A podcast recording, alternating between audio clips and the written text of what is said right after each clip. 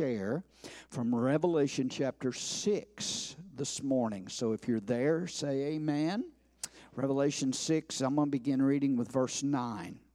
And I'm reading from the King James today. Revelation chapter 6, verse number 9. It says this John John recording what he is seeing, what the Lord is showing him. And he says, When he, speaking of Jesus, the Lamb, when he had opened the fifth seal, I saw under the altar the souls of them that were slain for the word of God and for the testimony which they held. And they cried with a loud voice, saying, How long, O Lord, holy and true, dost thou not judge and avenge our blood on them that dwell on the earth? And white robes were given unto every one of them. And it was said unto them that they should rest yet for a little season until their fellow servants also and their brethren that should be killed as they were should be fulfilled. Heavenly Father, we ask your blessing upon the ministry of the word today. We pray that you will help that you will help me to say what you want me to say, to be an encouragement to your saints. Open our understanding this morning. May your anointing rest upon us today in a special way. In Jesus' name I pray. And everybody said, Amen and amen. Revelation chapters 6 through 19 is the very heart of the book of Revelation. And when you read and study these chapters, and we've given you, I think, a couple of weeks ago when we preached on the rapture uh, from Revelation chapter 4, I gave you the breakdown that, that Jesus gave to John of the divisions of the book of Revelations found in Revelation chapter 1 and verse 19. But in this division here of Revelation, everything from chapter 4 and 1, chapter 4, verse 1, everything from there on to the end of Revelation is yet future. And so in these chapters 6 through 19, you have the uh, judgments of God. They contain 21 judgments in these chapters that will be unleashed on the world during the seven year tribulation period. So, Revelation chapter 6 through 19 covers those judgments and covers that tribulation period that will, t- that will begin right soon after the rapture of the church. I want to say this too before we get into this this morning that God, God does not take pleasure in bringing judgment upon the earth. Some people have that idea of God that He's just looking to bring judgment. He can't wait to bring judgment, but just the opposite is true. God always gives um, gives mankind, humanity, an opportunity to repent and to turn to Him. The Bible says that God has no pleasure in the death of the wicked, and God always, always extends mercy and always gives warning before judgment is sent all the way through the Bible. If you study the Word of God, you'll find out that God has always, that's always been His MO. He's always extended mercy before judgment came when he brought the plagues to Egypt upon Egypt and on, uh, upon Pharaoh. I mean, time and time again, God gave Pharaoh the opportunity to, to let the people go. He gave him every opportunity to repent before the judgment came. Even in the days of Noah, when you read about the flood that God was going to send upon the earth to bring destruction, to the earth, God gave an opportunity 120 years of, of Noah being a preacher of righteousness while the ark was being prepared. Noah preached to those people, but nobody gave heed. And that door of that ark was open all of that time, and they could have boarded at any time until God shut the door. When we look at the people of Nineveh, who were a very wicked people, and God had pronounced that judgment was coming in 40 days upon Nineveh, but before, before the judgment came, He sent a, a reluctant prophet by the name of Jonah, didn't He?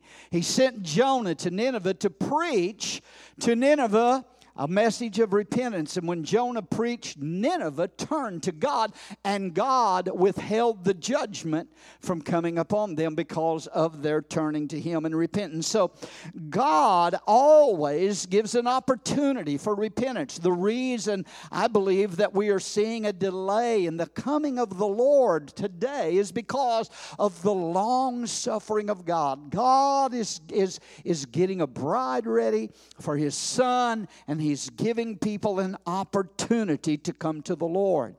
So we looked a couple of weeks ago at the four horsemen of the apocalypse that is uh, recorded here the loosing of the first four seals that loose these four horsemen on the earth, which will take place shortly after the rapture of the church. The first seal was loosed, and a white horse rider came forth, which is the Antichrist, came forth conquering and to conquer. The second seal was loosed, and there was a red horse, which is the horse of war, and war will follow after the Antichrist. The third seal was loosed, and there was a black horse that came forth, representing famine and food shortage, which always follows war. And then at the fourth seal, there was a pale horse, a pale horse and rider. And this pale horse was death. And the Bible said that power was given to this rider to slay a fourth of the earth by war and hunger and pestilence and disease. One fourth of the population of the earth will, will be killed, will die within the first three and a half years of the coming tribulation. And they say that the. Um, the population, the world population now is around 7.9 billion. So, from one and a half to two billion people will die uh, during this three and a half year period through hunger, through the wars, through disease, and through pestilence. A terrible time of tribulation is coming on this earth after the rapture of the church. I don't want to be here, and I don't want you to be here when these seals begin to be loosed. Can I get an amen? The verse in verse chap, in verse 9 of this sixth chapter, the fifth seal is open. And here's what we want to deal with this morning. Uh, the opening of this fifth seal, at the opening of the fifth seal, we see here, John sees a group of courageous believers who have given their life, have been put to death, have been martyred for their faith in Jesus Christ. These were people who come to the Lord Jesus and are people whom John sees that will come to the Lord Jesus immediately during this time after the rapture of the church and during the time that the Antichrist is revealed. Now, uh, you know, a lot of people have said, and I've heard it said over the years, that after the rapture of the church, nobody will get saved, nobody will have an opportunity. But the fact of the matter is that uh, there will be a great revival that will take place after the rapture of the church on this earth during the tribulation period, and there will be millions that will be saved during the time of the tribulation period. The Holy Spirit will not be taken from the earth after the rapture. The spirit filled church will be taken from the earth, but the Holy Spirit will continue to do his work on the earth during the tribulation. There will be people that will be saved, many that will be saved through the ministry of the 144,000 Jews that will be sealed. And you read about those, you read about those individuals in the seventh chapter of Revelation. And we're not going to go into that today, but you can read that on your own. And, and uh, we see 144,000 that will be sealed with the seal of God in their forehead. Ladies and gentlemen, these are not Jehovah Witnesses. Amen. These are these are 144,000 Jews. They are 12 there are 12,000 from from uh, from each of the 12 tribes of Israel. There are 144,000 Jewish evangelists that are sealed by God and will go forth during the tribulation period that first three and a half years and will preach the gospel during that time. They are God's superpower missionaries during the tribulation period, and they will be protected by God. The seal of God will be upon them, and nothing will be able to stop them. The Antichrist will not be able to lay a hand on them, and their mission will be to bring the gospel of Jesus Christ to every place that they go, all over around the world. Imagine 144,000 Apostle Pauls. Imagine 144,000 Billy Grahams that are going forth to preach, turned loose and protected by God and unstoppable and going everywhere to preach the gospel. And as a result of their ministry, a great revival will take place and many will be saved. You can read about that in, in the seventh chapter of Revelation as well where John in Revelation 7 and 9 beholds a great multitude which no man could number of all nations and kindreds and people and tongues that stood before the throne and before the Lamb, clothed in white robes and palms in their hands. And, and John is asked the question. He's asked the question by one of the elders and said, What are these which are arrayed in white robes? And whence did came they? Where did they come from? And John said, Sir, you know. I don't know. And this elder said to John, These are they which came out of great tribulation and have washed their robes and made them white in the blood of the Lamb, and they are before the throne of God. So here we see a great multitude of people that will come to Jesus, that will be saved, and that will be in heaven, that will be born again after the rapture of the church. But let me tell you something you don't want to wait until that time. I know there's people that get that mindset and they say, well, you know, if I miss the rapture, I'll know what's going on. I've heard it preached about and I'll, I'll wait till then and I, I'll give my life to Jesus then. But I'm going to tell you, it's going to be very, very difficult to live for God or to live a Christian life during that time. Yes, there will be a move of God. Yes, there will be people that were saved. But those that are saved during the tribulation period, it's not going going to be like it is now. But in that time, Antichrist will attack every Christian. It will be everywhere, kind of like it is going on in Afghanistan today. You'll have to die for your faith. You'll either have to worship the beast and take the mark of the beast, or profess Christ and die and be executed or be martyred for your faith if you wait that long. You won't be able to buy or sell once that mark of the beast is instituted. You won't be able to buy or sell. You won't be able to go to work. You'll have to lose your job. Some of that's kind of sounding familiar right now. Can I get an amen?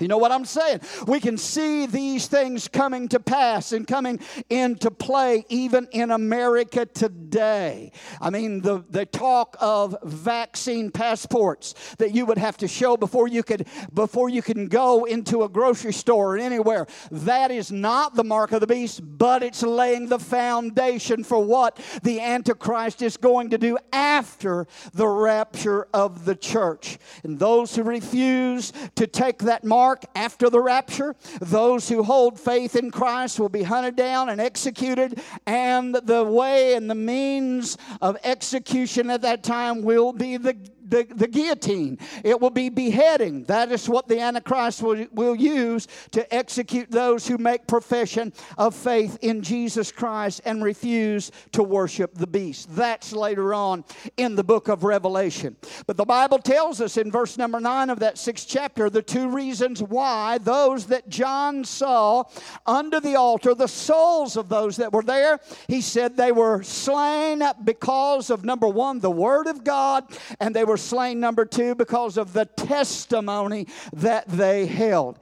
Every true Christian, let me say this every true Christian in the world today, even here in the United States, every true believer, born again believer, will face persecution of some kind. The Apostle Paul made it very plain, plain that all who live godly in Christ Jesus shall suffer persecution.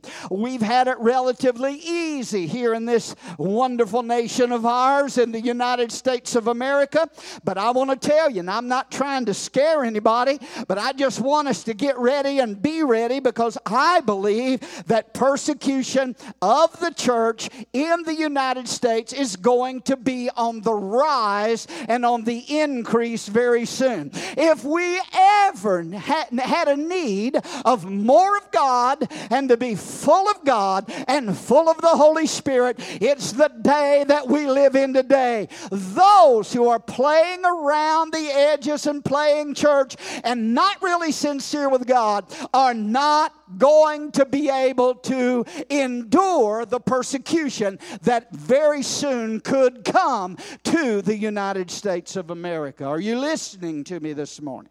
The reason for the persecution when it comes here will be the same if we hold the Word of God if we have the testimony for the Lord Jesus Christ, if we refuse to compromise our faith, then there will be a persecution that will come against the church, and we just need to be ready for that. It came to the early church, and they had a prayer meeting, and they prayed together for boldness, and they were all refilled with the Holy Ghost in Acts 4, and they spoke the word of God boldly. God gave them boldness, and you and I need that same boldness today to be able to stand for our testimony of the Lord Jesus Christ. Can I get an amen? We need that same testimony today. Praise God. Now, John saw the souls of believers that were under the altar in heaven here in Revelation 6. The Bible said that they had been killed for their faith, they had been executed for their faith, but where are they when John sees them? They are in heaven, they are under the altar, and they are in the presence of the Lord. They are in God's presence and uh, they are asking some questions. And what we read there in that text it says that they cried in verse 10 with a loud voice.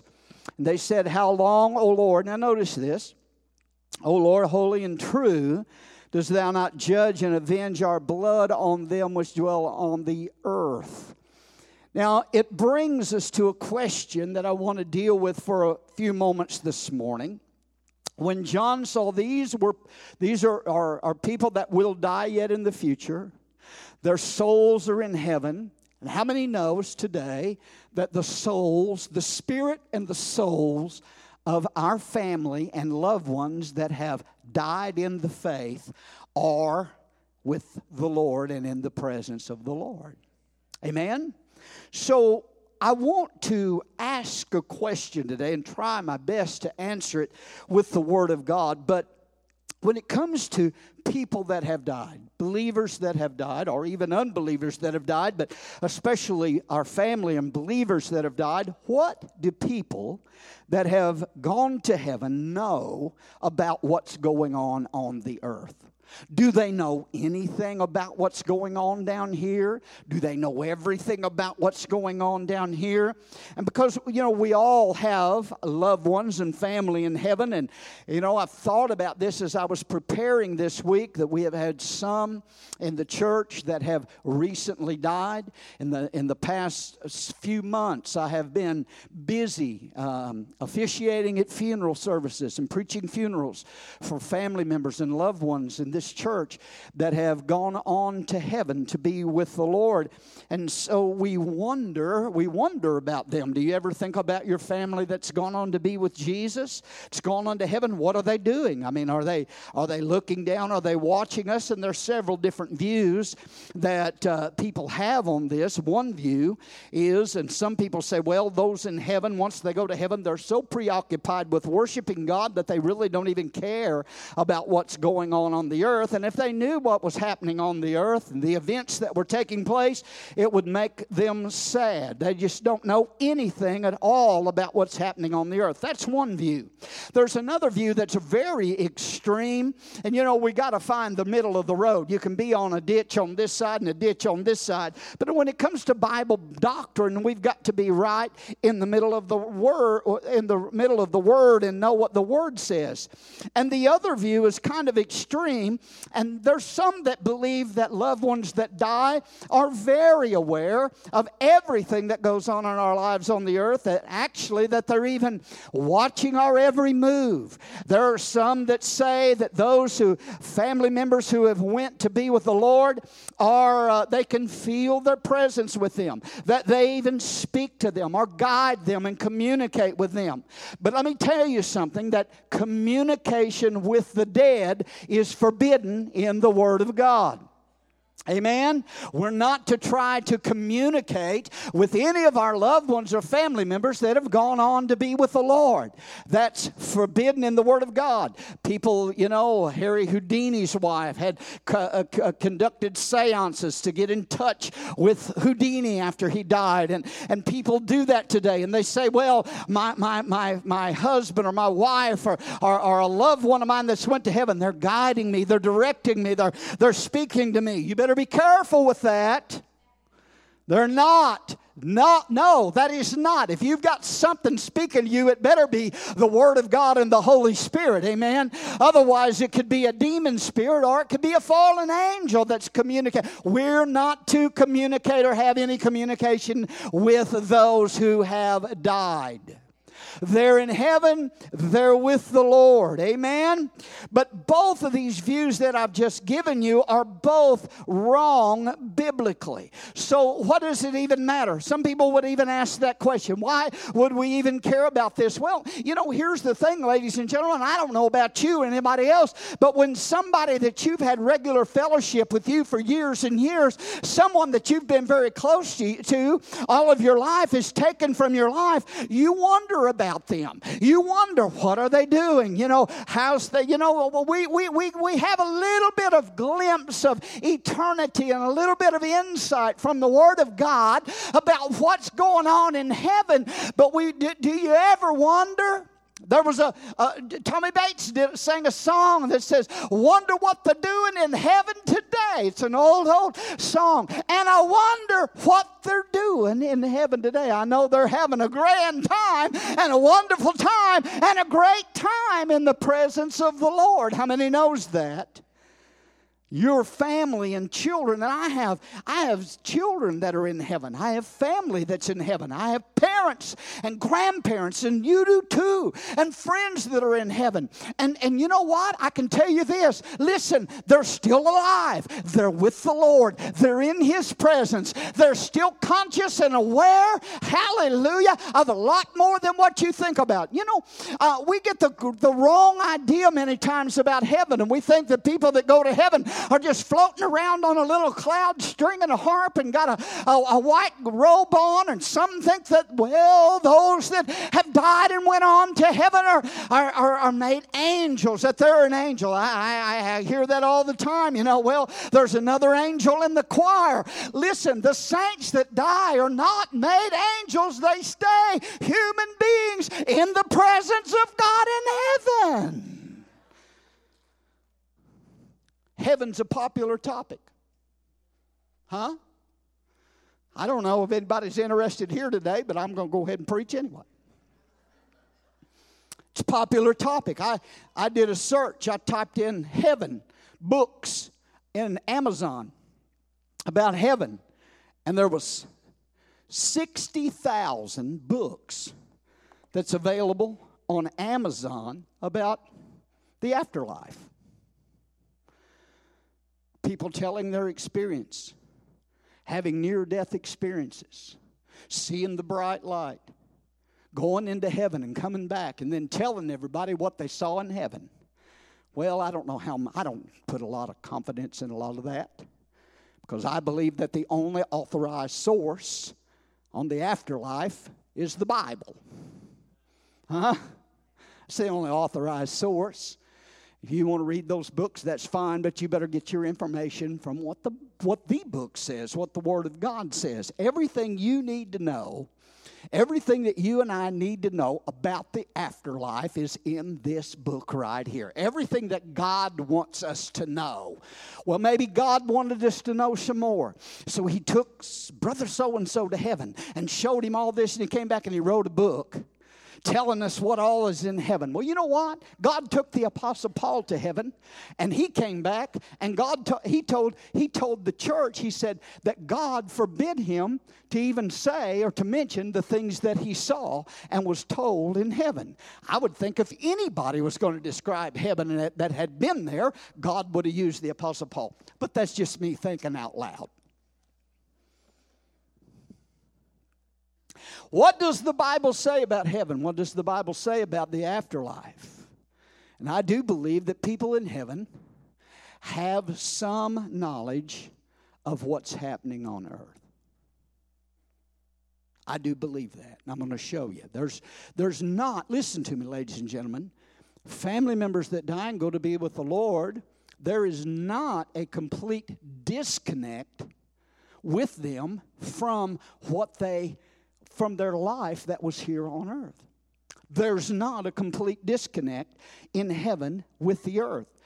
People in heaven know more about what's going on in the earth than we realize or than we think they do. Now, I want to give some biblical references for that. Would that be okay if we look and see what the Bible says about that? Or is everybody doing all right? All right? What does the Bible say about that? We want to base that that that idea on the Bible, on the word of God. But I want you to look with me the number one thing that we want to look at. I'm not going to take time to go and read these references, but you can write them down, jot them down, and read them on your own. But in Luke chapter 16, verses 19 through 31, Jesus told a, a story about Lazarus, a poor beggar named Lazarus, and a rich man that had a relationship, so to speak, on the earth. So, from this, we realize that people in eternity, and I'm going to share this with you, people in eternity are aware. Now, listen to me. They are aware of the fact that loved ones on earth are not saved. There's not a complete disconnect. Both, now, I want to share this first of all, because so many times people say, well, that story of the rich man and Lazarus wasn't literal. Jehovah Witnesses will try to tell you that because they don't believe there's a literal burning hell. So they say, well, this is just a parable that Jesus told. This story of the rich man and Lazarus is not a parable. Jesus never used proper names when he gave parables. Jesus used the kingdom of God parables to liken something to another, uh, to something on the earth. But this was not a parable. The Bible says there was a certain, Jesus said, there was a certain rich man. There was a beggar named Lazarus. And Jesus told this story about how this rich man and Lazarus knew one another in this life. And that beggar came and just, you know, the rich man would throw him a few crumbs out there. The dogs licked Lazarus sore. But the Bible says that they both died. And the rich man died and Lazarus died. And they both went to the other side into the afterlife. Listen to me. There is life after death on this earth.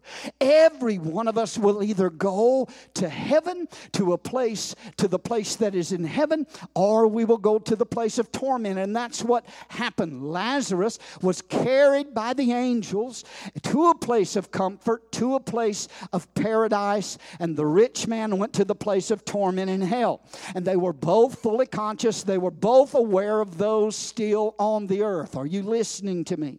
The Bible says in that passage in Luke chapter 16 that the rich man looked over into Abraham's bosom where Lazarus was and he recognized him. He knew who he was and he recognized Abraham. This rich man is in the flames of hell. He looks across that great gulf into paradise there on the other side and he sees Abraham, he sees Lazarus, and he said, Oh, Father Abraham, would you please send Lazarus? Just let him dip. He said, I'm tormented. I need water to quench my thirst. Send Lazarus to just dip his finger in water and bring him, let him come come and touch my tongue and cool my tongue, for I am tormented here in this flame. And Abraham said to him, No, that can't happen. He can't come from here to you. You can't get out of there and come to here. There's a great gulf fixed, and there's an eternal separation. But notice what the rich man said this is his spirit and soul that is in hell. And the rich man said to Abraham, He said, Well, then send Lazarus back to my house, back to my town, because I have five brothers back there. And and they're not saved. They don't know God. And I don't want them to come to this place of torment. Send Lazarus. Listen to me. The point that I'm making is that this rich man in the afterlife knew that he, he remembered that he had five brothers.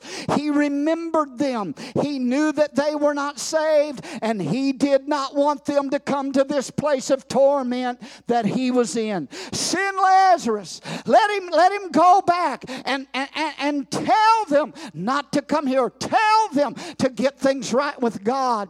That indicates some knowledge in eternity about what is happening on earth. See, in the afterlife, in heaven, you're going to be the same person, but you will be a perfect version of yourself. Amen. Those who die in the faith and those who die in the Lord and go to be with the Lord in heaven, they're still conscious. They still have a remembrance of, of things on the earth, but they're in a perfected state. Hallelujah. And everything's better in heaven. Can I get an amen?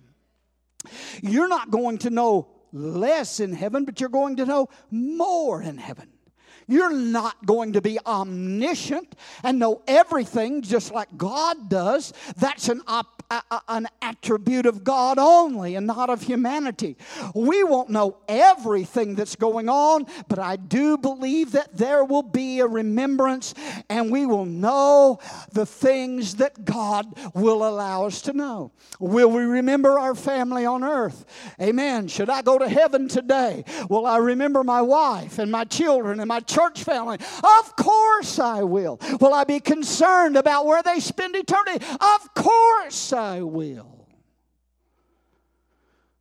This rich man wanted Lazarus to go about it back and, and witness to his brothers, and he told Abraham, he said, Boy, if you know, if one would raise from the dead, I know they would believe. And, and Abraham said, if they don't believe the Bible, they're not going to believe because somebody rose from the dead. Let them hear Moses and the prophets. He said, let them hear the word of God. Some people want to say, boy, if I could just see a miracle, I'd believe. You need, need to believe what the Bible says. Amen?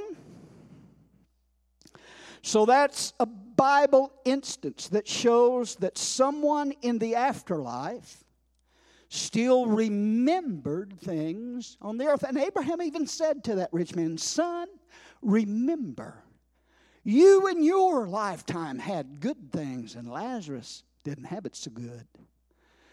And he called those things to his remembrance. Secondly, when people believe in Jesus on earth, it's public knowledge in heaven.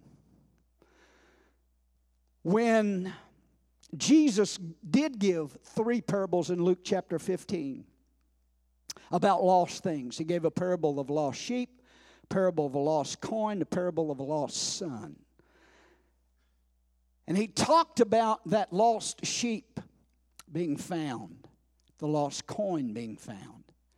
And when he, when he mentioned that, he used this twice. Twice in the parables, Jesus said, There is joy in heaven over sinners who repent. Y'all remember that? Huh? Am I, am I, am I, am I on the right page here? Huh? You with me? He said that that there's joy in heaven, just like a woman rejoiced over finding a lost coin and a shepherd rejoiced over finding a lost sheep. He said, every time a soul gets saved, there's rejoicing in heaven. Isn't that what he said? Over one sinner that repents. I know people say the angels in heaven rejoice, but that wasn't exactly what Jesus said. Jesus said there is joy in the presence of the angels over a sinner that repents. See, if there's a rejoicing and there's a party going on in heaven because somebody got saved, then I believe if there's a rejoicing going on around the angels, that the people that are there in heaven's going to know it as well. You can't have, eh, you know, if my neighbor's having a big loud party next door, I'm going to know it at my house. Huh? And so there's rejoicing in the presence of the angels. There's a party going on in heaven every time a sinner comes to Jesus and gets born again. There's a party going on in heaven, and those in heaven are aware of the fact that somebody has given their heart and life to Jesus Christ. And those in heaven, especially, listen, if you're in heaven and, you, and, and somebody gets saved, especially in in your family, someone that you've been praying for, you're going to know it. Praise God. Those in heaven know when a family member gets saved and there's rejoicing going on in heaven. Again, not that they're looking down and they're omniscient, but God lets them know that. And every time a sinner's born again, they're shouting on the hills of glory and there's rejoicing in the presence of God and the angels of God. Amen. Those in heaven know it. Praise God. You know, hell, let me, I didn't got time to go there. But I do believe this. My grandparents that, that passed on when I was just a little fella, do you think they know that their grandson is a pastor and saved and a preacher and preaching the gospel? You better believe they know it. God lets them know it. Hallelujah. Hallelujah. He let them know it the very day that I walked the aisle and gave my heart to Jesus and my name was written down in heaven. There was shouting going on among the presence of those angels. And yes, they know they've got a grandson or a great grandson Amen. If all of them are there, hopefully they are. I'm sure my family tree had some scoundrels that didn't make it. Amen. But thirdly, people in heaven know about the time and the place of the events on earth. These people here in Revelation 6 and 10 that we read to you about believed in Jesus and they are in heaven. And in heaven, they're aware of several things. They knew, the text that I read there in Revelation 6, verses 10 and 11, they knew they were killed for following Jesus. And they wanted justice upon those who had killed them. They knew how they had died. They could remember that. They knew that. Wasn't blocked from their consciousness. They, are, they were aware of the passing of time on the earth. In verse number 11. So there is a connection. There is a connection between believers in heaven and being on earth and their life on earth. Verse 11 says that they were concerned or they knew something about their fellow servants and their brothers. They were concerned about them suffering on earth and they remembered them and thought of them. They were told that they would be killed for their faith as well. They said, How long, O Lord? These are the souls of those who had been martyred that were under the altar in heaven and they remembered that they had been martyred. They remembered that they had given their life for Christ and they said, How long before? You administer justice and judgment upon those who have, who have martyred us and killed us. And the Lord told them, the Lord told them, you just rest a while. It's going to, in just a little moment of time, in just a while, I'm going to take care of all of that. Amen. But he said, Your brethren, your brethren, uh, the fellow servants and your brethren that should be killed and, and will be killed, that must be fulfilled first. So they were aware of the fact that, that the Lord had told them they had some friends and loved ones and brethren that were yet to be martyred and yet to die before the end would come. They, they asked that question to the Lord in heaven How long, O Lord? You know what? That's still a question in heaven, that's still a question on earth. And God said to them, You're going to rest for a little season.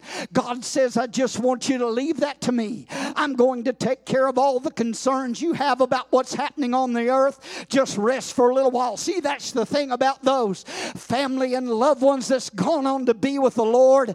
The Bible says that they have rest. Blessed are those which die in the Lord, for they shall rest from their labors. He said in Revelation 14 and 13.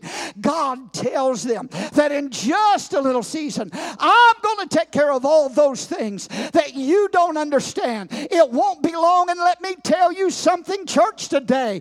There's a lot of things I don't know and don't understand. And when we get to heaven, we're going to know a lot more than we know now. We're looking through a glass darkly, but then we'll see face to face. When that which is perfect is come, that which is done in part will pass away. But I can tell you something today. Hallelujah. God has got me in the palm of his hand. Amen. And there's coming a day, and it won't be very long. I said it won't be very long. I said it's going to be just a little season. It won't be long. Jesus is coming for his people, for his church. We're going to rest from our labors. Just a little season.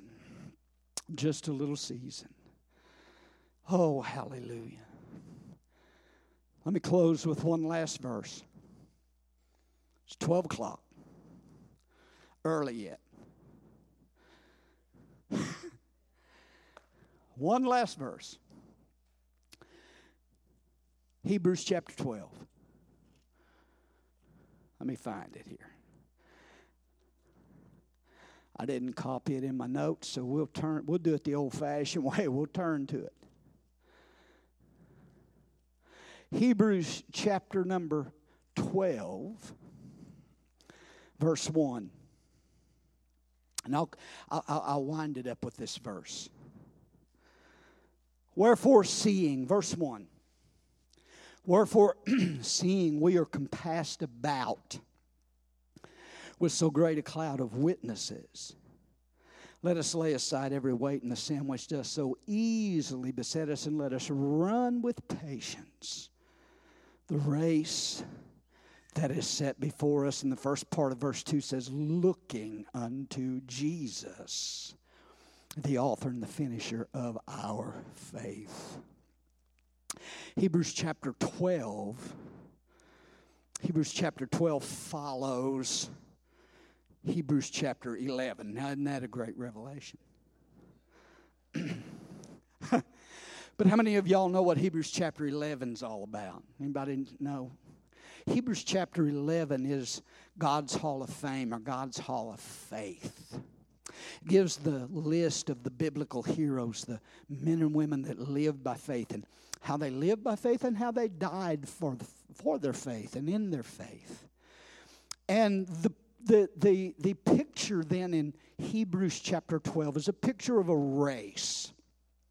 And he begins that, that, that verse. He says, Wherefore. And when you see wherefore, that's connecting verse 11 with, verse, with chapter 11 with chapter 12. And he says, Wherefore, seeing we are compassed about with so great a cloud of witnesses. Well, who are the great cloud of witnesses? It was those that were named and that were mentioned in Hebrews chapter 11, those heroes of faith. And here he pictures a race and he pictures a great coliseum that is filled to capacity, to capacity with spectators. And the crowd is those heroes of chapter 11, those who have already participated in the race. And they have run the race and they have finished their race and they have endured to the end and they have won and they are in heaven. These of Hebrews chapter 11 believed God and they stood fast for God in the face of all kinds of trials and temptations and, and opposition. And they never buckled and they never crumbled in their faith. That is what true faith will do for you. It'll keep you from buckling and crumbling and quitting and giving up in the midst of the trials of, uh, uh, uh, of this life. True faith is not going to cause you not to have trials. It's not going to cause you not to have persecution or to live a troubled free life. But when those trials and tests and persecution come, true faith will keep you in the race and you'll keep on running and you'll keep on going even when you feel like giving up and the devil says there's no use.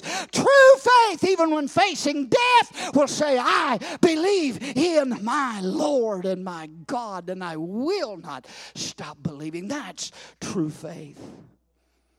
These witnesses are example to us from Hebrews 11. They cross the finish line.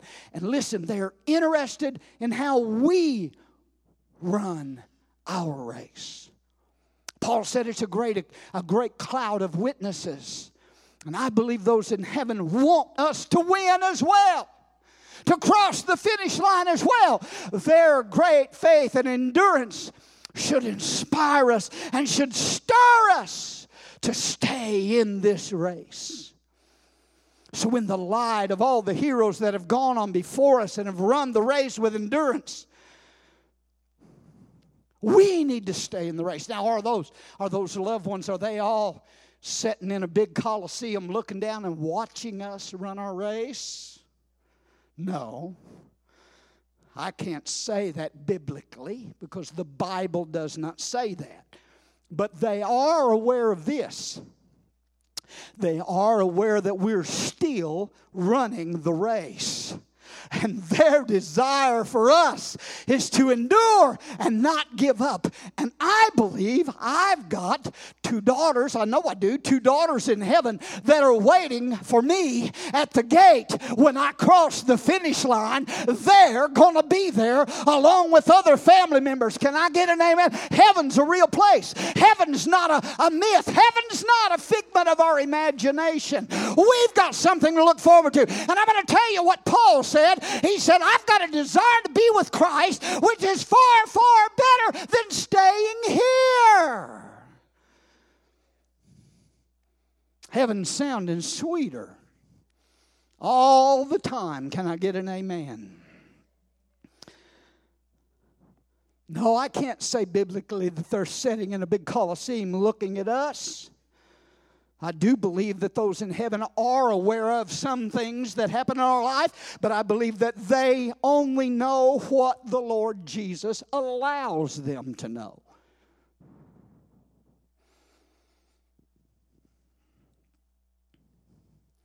There's one thing we do know. We do know Jesus is looking down, and he knows there. We do know we got one spectator Come on, somebody.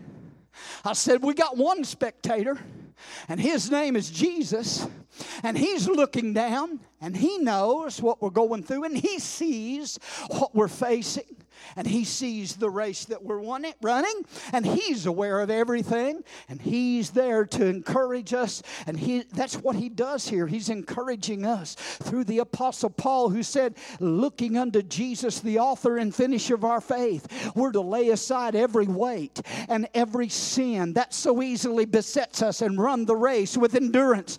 Ladies and gentlemen i'm telling you when we know somebody's watching us you know if you've ever played sports or whatever you've you've ever done uh, run a race or played baseball or played football or run track or whatever, you know if there's somebody that there's somebody in the stands that's watching you and looking at you when you know your mom and dad's there, it, uh, it just makes you want to perform so much better. When I played baseball, I knew if I had some family members in the stand watching me, I wanted to do my very best that I could do. And I can tell you, I don't know that my mom's looking down. I don't know that my grandma's looking down. I believe they know exactly only what the Lord allows them to. But I know Jesus is looking down. I know his eyes on me. If his eyes on the sparrow, his eyes on me. And he will be with me every step of the way. And as long as he's watching me, I want to run this race the best of my ability. I want to make it to the finish line. I want to run my course and finish my course with joy and fulfill what God has given me to do and then go to be with Jesus. Can I get a amen today? Give the Lord a praise. I don't want to stay here one minute after God's done with me. When I've run my race, finished my course, like the, the Apostle Paul said, I'm ready to be offered up. The time of my departure, he said, is at hand, and I've fought a good fight. I've run the race. I've finished my course. I've kept the faith. And there's laid up a crown of righteousness. Hallelujah. Hallelujah. Listen to me. Worship team, you can make your way back. Listen. Our loved ones that have gone on are not in the grave. The body, as I did Brother Miracle, Norman Miracle's funeral a few weeks back. Great man of God, loved Jesus with all of his heart. And you know what? Brother Norm is not dead. His body, and you know that, his body is asleep, but his soul and spirit is with the Lord. There's the, there are those that teach a soul sleep, and they say the spirit and the soul goes to sleep with the body in the grave and just sleeps there you know, and, until the resurrection morning when they hear the trumpet, then they'll wake up. That body is the only thing that sleeps. And what death is, is a separation. It's a separation of the spirit and the soul from the body. To be absent from the body is what? To be where? Present with the Lord. We did Brother Elmer Reed's funeral here in this church a few years ago, and he's with the Lord. Does he know everything that's going on? Only what the Lord allows him to. But I can tell you one thing He's waiting that day He'll get to be with us again, with all of us again. Hallelujah.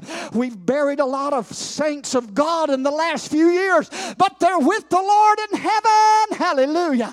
They're awaiting that uh, great day when they will be resurrected, when their body and spirit and soul will be reunited. There's a resurrection morning coming, and that's what the rapture of the church is. It's the beginning of that first resurrection when the dead in Christ shall rise, and we which are alive and remain shall be changed in a moment, in a twinkling of an eye, and caught up together to meet the Lord in the air. We're all going to heaven. We need to make sure that we're ready and right with the Lord when that trumpet of God sounds.